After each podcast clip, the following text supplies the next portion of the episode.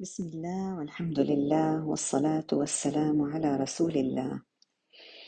اليوم رح نتوقف مع آه، شيء إحنا بنعمله آه، وبنعمله دايما لكن لازم آه، نصير من يوم وطالع نعمله بوعي. نعمله وإحنا حاسين قديش عظمة هذا الإشي اللي بنعمله. نحس بالتغيير اللي بيأثر فيه هذا العمل على قلبنا. هذا العمل الله سبحانه وتعالى وملائكته بيعملوه. لذلك أمرنا الله سبحانه وتعالى أنه إحنا نعمله. فتخيلوا لما يكون جل جلاله الله جل جلاله هو بيعمل هذا العمل جل جلاله ويأمرنا أن نتمثل هذا العمل. تخيلوا قد إيه لازم يكون هذا العمل عم نعمله إحنا وإحنا عارفين عن جد قد إيه ثقل هذا العمل في الميزان. الصلاة على النبي صلى الله عليه وسلم.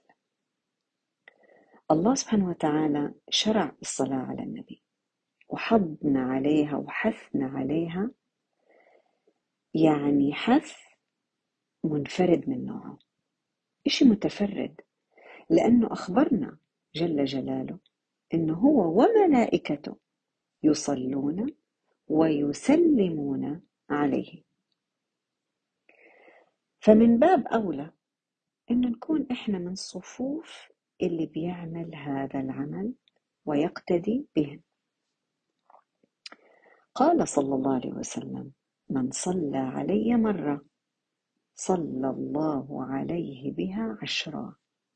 سبحان الله. شوفوا التعانق ما بين حسنة واحدة أنت بتعمليها بينما رب العالمين دائما بقابلنا بإيش؟ بعشر أضعاف وعشر أمثال. طيب. لهذا اعتبرها العلماء الصلاة على النبي دعاء مستجاب. يعني لما أنا أقول اللهم صل على سيدنا محمد وسلم تسليما كثيرا هذه مجرد النطق بهاي الجملة هي دعاء. أنا بدعي الله سبحانه وتعالى أن يصلي ويسلم على الرسول صلى الله عليه وسلم. فأصلا من وحي الآية اللي في سورة الأحزاب ومن وحي هذا الحديث معناته إيش؟ مية بالمية هذا الدعاء مستجاب. وهو عمل مقبول قطعا لا يرد. لا يرد. إنه إذا أنا مثلا قلت يا رب صل وسلم على نبينا محمد هل ممكن أن يرد الله سبحانه وتعالى دعائي هذا؟ لا. لا يمكن. هي حق الرسول صلى الله عليه وسلم علينا. وهو أولى بالمؤمنين من أنفسهم. خاصة خاصة. إمتى إحنا مأمورين إنه إحنا نصلي ونسلم عليه صلى الله عليه وسلم؟ يوم الجمعة. يوم الجمعة هي صلاتنا معروضة عليه. في إشي خاص سبيشل بيوم الجمعة إنه تعرض عليه. يعني إحنا مش لازم نسافر ونقطع تذكرة ونروح نقعد بأوتيل وننزل ونتقيد بأوقات الزيارة للرسول صلى الله عليه وسلم. علشان نتوقع نتخيل إنه إحنا بس في هذيك الحالة بتوصل للرسول صلى الله عليه وسلم صلاتنا وسلامنا. ولكن إيش؟ في أي مكان كنا بأي وقت كنا فهذه الصلاة تصل إلى الرسول صلى الله عليه وسلم وهي دعاء مستجاب. لكن يوم الجمعة بالذات هي معروضة عليه صلى الله عليه وسلم. شوفوا ملاحظين التفاعل؟ ملاحظين ملاحظين التفاعل يعني من عصر لعصر. يعني إحنا لما نقول مثلا صلى الله عليك يا رسول الله هذا الكلام هاي جملة لما إحنا نقولها بتخيل الإنسان كأنه إنه إحنا يعني واقفين أمام الرسول صلى الله عليه وسلم وهو يسمعنا يعني في مواجهة لكن هي في الحقيقة مواجهة روحية مواجهة قلبية. كانوا الصحابة لما يقولوا صلى الله عليك وسلم يا رسول الله هاي الكاف كاف المخاطبة. يعني كانوا أمامه صلى الله عليه وسلم ورضوان الله عليهم. بينما إحنا طب إحنا مش أمامه. لكن إحنا بنعرف أنه أول شيء صلاتنا معروضة عليه. كيف؟ لأنه أجساد الأنبياء لا تبلى وجسده صلى الله عليه وسلم لا يفنى ولا يبلى إذا هو موجود حقيقة. يعني رغم مش بس إنه إحنا مو شايفينه وجها لوجه ولكن روحنا شايفاه. روحنا عم بتقابله. آه، قلبنا عم بقابله. رغم إنه أجسادنا مش متلاقية ولا آه، ولا حتى العصر يعني شوفوا قديش اختلاف العصور قديه من العصور بيننا وبينه. صلى الله عليه وسلم. لكن إحنا لما نيجي نحكي معه بنقول صلى الله عليك يا رسول الله. صح؟ مش هيك إحنا مرات بنقول. طبعا في صيغ مختلفة. لكن من أحد هاي الصيغ بنقول صلى الله عليك. هل لازم أكون قدامه أو أمام قبره؟ لا مش لازم. لكن أنا بستحضر وجوده أمامي. أستحضر وجوده أمامي. رغم كل الفروق الزمنية اللي بتفرقنا ما بيننا وبين الرسول صلى الله عليه وسلم. إلا أنه يا جماعة الإنسان المؤمن يستحضر وجود الرسول صلى الله عليه وسلم معه في كل دقيقة من دقائق حياته. يعني أنا لما أستحضر الأدعية المأثورة من الصباح لقبل ما أنام كلها المفروض أنها تذكرني بقربي من الرسول صلى الله عليه وسلم ومن سنة الرسول صلى الله عليه وسلم. اختلف العلماء في حكم الصلاة على النبي. منهم من قال حكمها الوجوب مرة بالعمر. يعني لو مرة واحدة بالعمر قلتها فهي واجب علي إني أقولها. مرة واحدة في العمر اعترافا مني بأنه الرسول صلى الله عليه وسلم هو الرسول والنبي من الله سبحانه وتعالى. وأيضا واجبة عند ذكره. إذا إيش؟ لما يذكر الرسول صلى الله عليه وسلم أنا واجب علي إنه إيش؟ إني أصلي عليه. اللهم صل عليه. مسنونة سنة. هاي بالنسبة لي الواجب طيب والسنة مسنونة في الصلاة في التشهد. التشهد هي سنة. يعني لو أنا ما قلتها ما بتفسد صلاتي لأنها هي سنة ولكن بتروح علي الأجر. وين بصلي على النبي صلى الله عليه وسلم في الصلاة؟ في التشهد. طيب وأيضا مسنونة عند افتتاح الدعاء وختم الدعاء.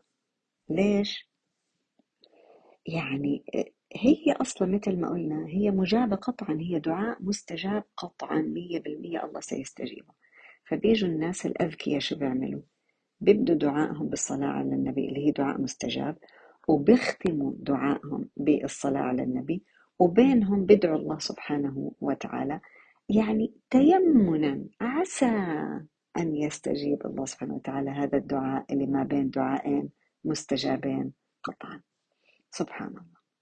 لكن إحنا دائما بنعرف ونحسن الظن بالله إنه لو الله سبحانه وتعالى حتى ما استجاب دعائنا اللي موجود بين الصلاتين ابتداء واختتاما إلا إنه إحنا بنعرف إنه إذا آه، لم يستجب الله فهو لخيرنا هاي واحد. أو إنه مستحيل يروح عليك.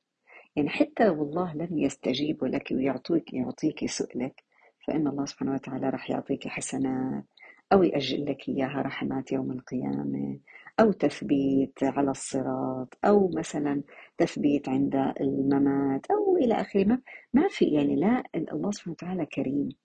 لا يرد آه، يدي عبده إذا دعاه ورفع إيديه صفرا أبدا. هو حقيقي يستحي أن يفعل ذلك. يا الله سبحان الله العظيم. إذا علينا أن نكثر من الصلاة على النبي. هي مندوبة. على الأقل شوفي إيش؟ أقل أقل القليل عشر الصبح وعشر المساء. إمتى؟ مع أذكار الصباح والمساء. ليش؟ تخيلوا. أنتوا تخيلوا إحنا بنقول الصلاة على النبي عشرة الصبح وعشرة المساء. لما نتخيل إنه هي سبب حلول الشفاعة عليك.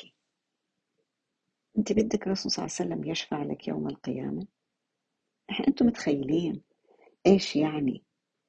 الله سبحانه وتعالى قال لا يشفع عنده ولا يرتضي الشفاعة من أحد إلا من رضي له. الله سبحانه وتعالى أن يشفع. والله سبحانه وتعالى قالنا إنه سيقول النبي صلى الله عليه وسلم لما كلنا نكون ساجدين ارفع واشفع. صح؟ الايش ويعني ارفع رأسك واشفع تشفع. طب ما بدنا نكون من هدول الناس؟ حتى للرسول صلى الله عليه وسلم يعني قبل أن تقفل أبواب جهنم يشفع الرسول صلى الله عليه وسلم في في أهل جهنم. ويخرج منها آه، يعني من يرى في قلبه ولو مثقال ذرة من توحيد. طب ما بدنا نكون من هدول؟ إذا بدك تكوني من هدول قولي صلى الله اللهم صل آه، وسلم على نبينا محمد عشر مرات بأذكار الصباح وعشر مرات أذكار المساء. بس إيش؟ بوعي. عارفين إيش يعني بوعي؟ يعني وإنت بدك وإنت متخيلة إنه إنت في موقف يوم القيامة وأن الرسول صلى الله عليه وسلم سيشفع لك. تخيلوا لما نروح في موقف الحوض. الرسول صلى الله عليه وسلم واقف عند الحوض صلى الله عليه وسلم وإيش؟ يسقي الناس. مين هدول اللي بقربهم منه وبشفع لهم هم اللي إيش؟ اللي استجابوا له و آه، وأتمروا بسنته. وبيبعد بيبعد عن الحوض اللي بدلوا وغيروا في سنته صلى الله عليه وسلم. شوفوا كيف ال ال يعني هذا ال الدين وتكامل هذا الدين. شوفوا كيف العلاقة بين الحياة الدنيا اللي إحنا عايشينها والآخرة. يا جماعة لا تفصلوا. لا تفصلوا بين الحياتين.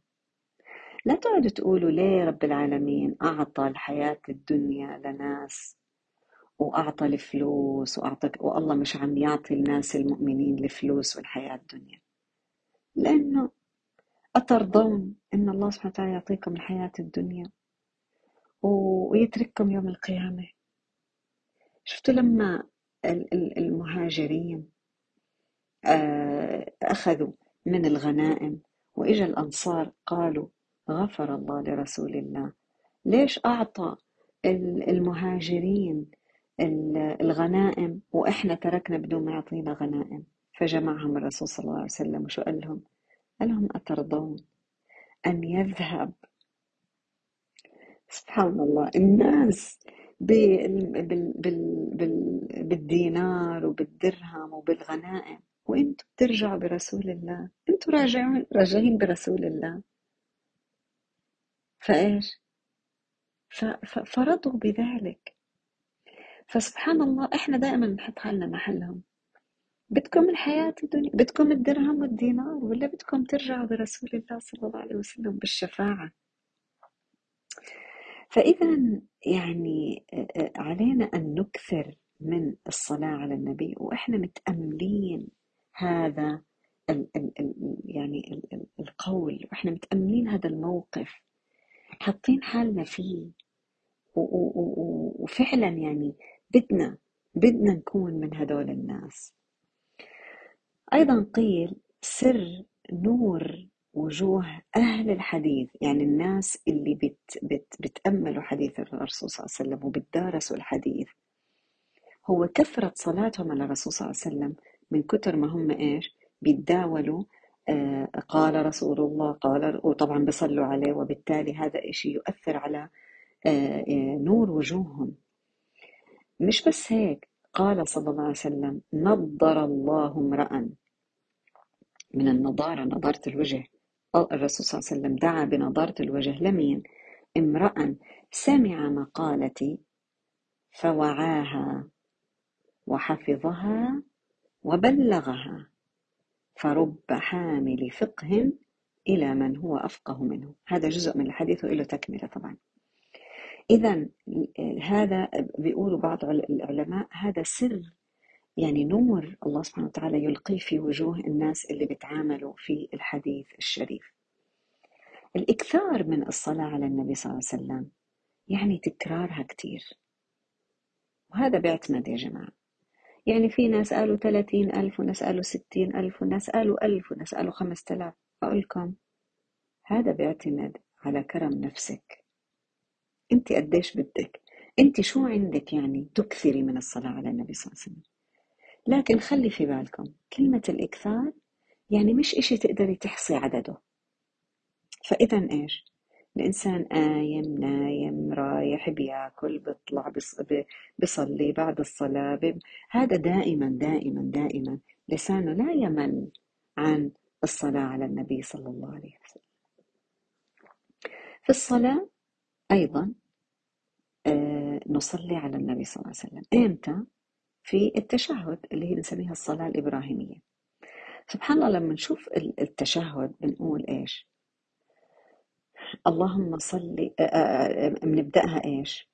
التحيات لله والصلوات والطيبات.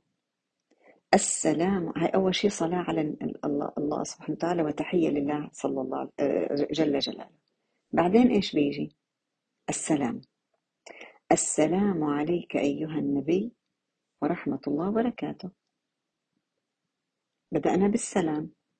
إذا لازم لازم نجيب الصلاة. لأنه الله سبحانه وتعالى شو قال إن الله وملائكته يصلون على النبي. يا أيها الذين آمنوا صلوا عليه وسلموا تسليما. فإحنا لما بدأنا تحيات الله والصلوات والطيبات السلام عليك أيها النبي. بدأنا بالسلام. فكان لازم نأتي بالصلاة.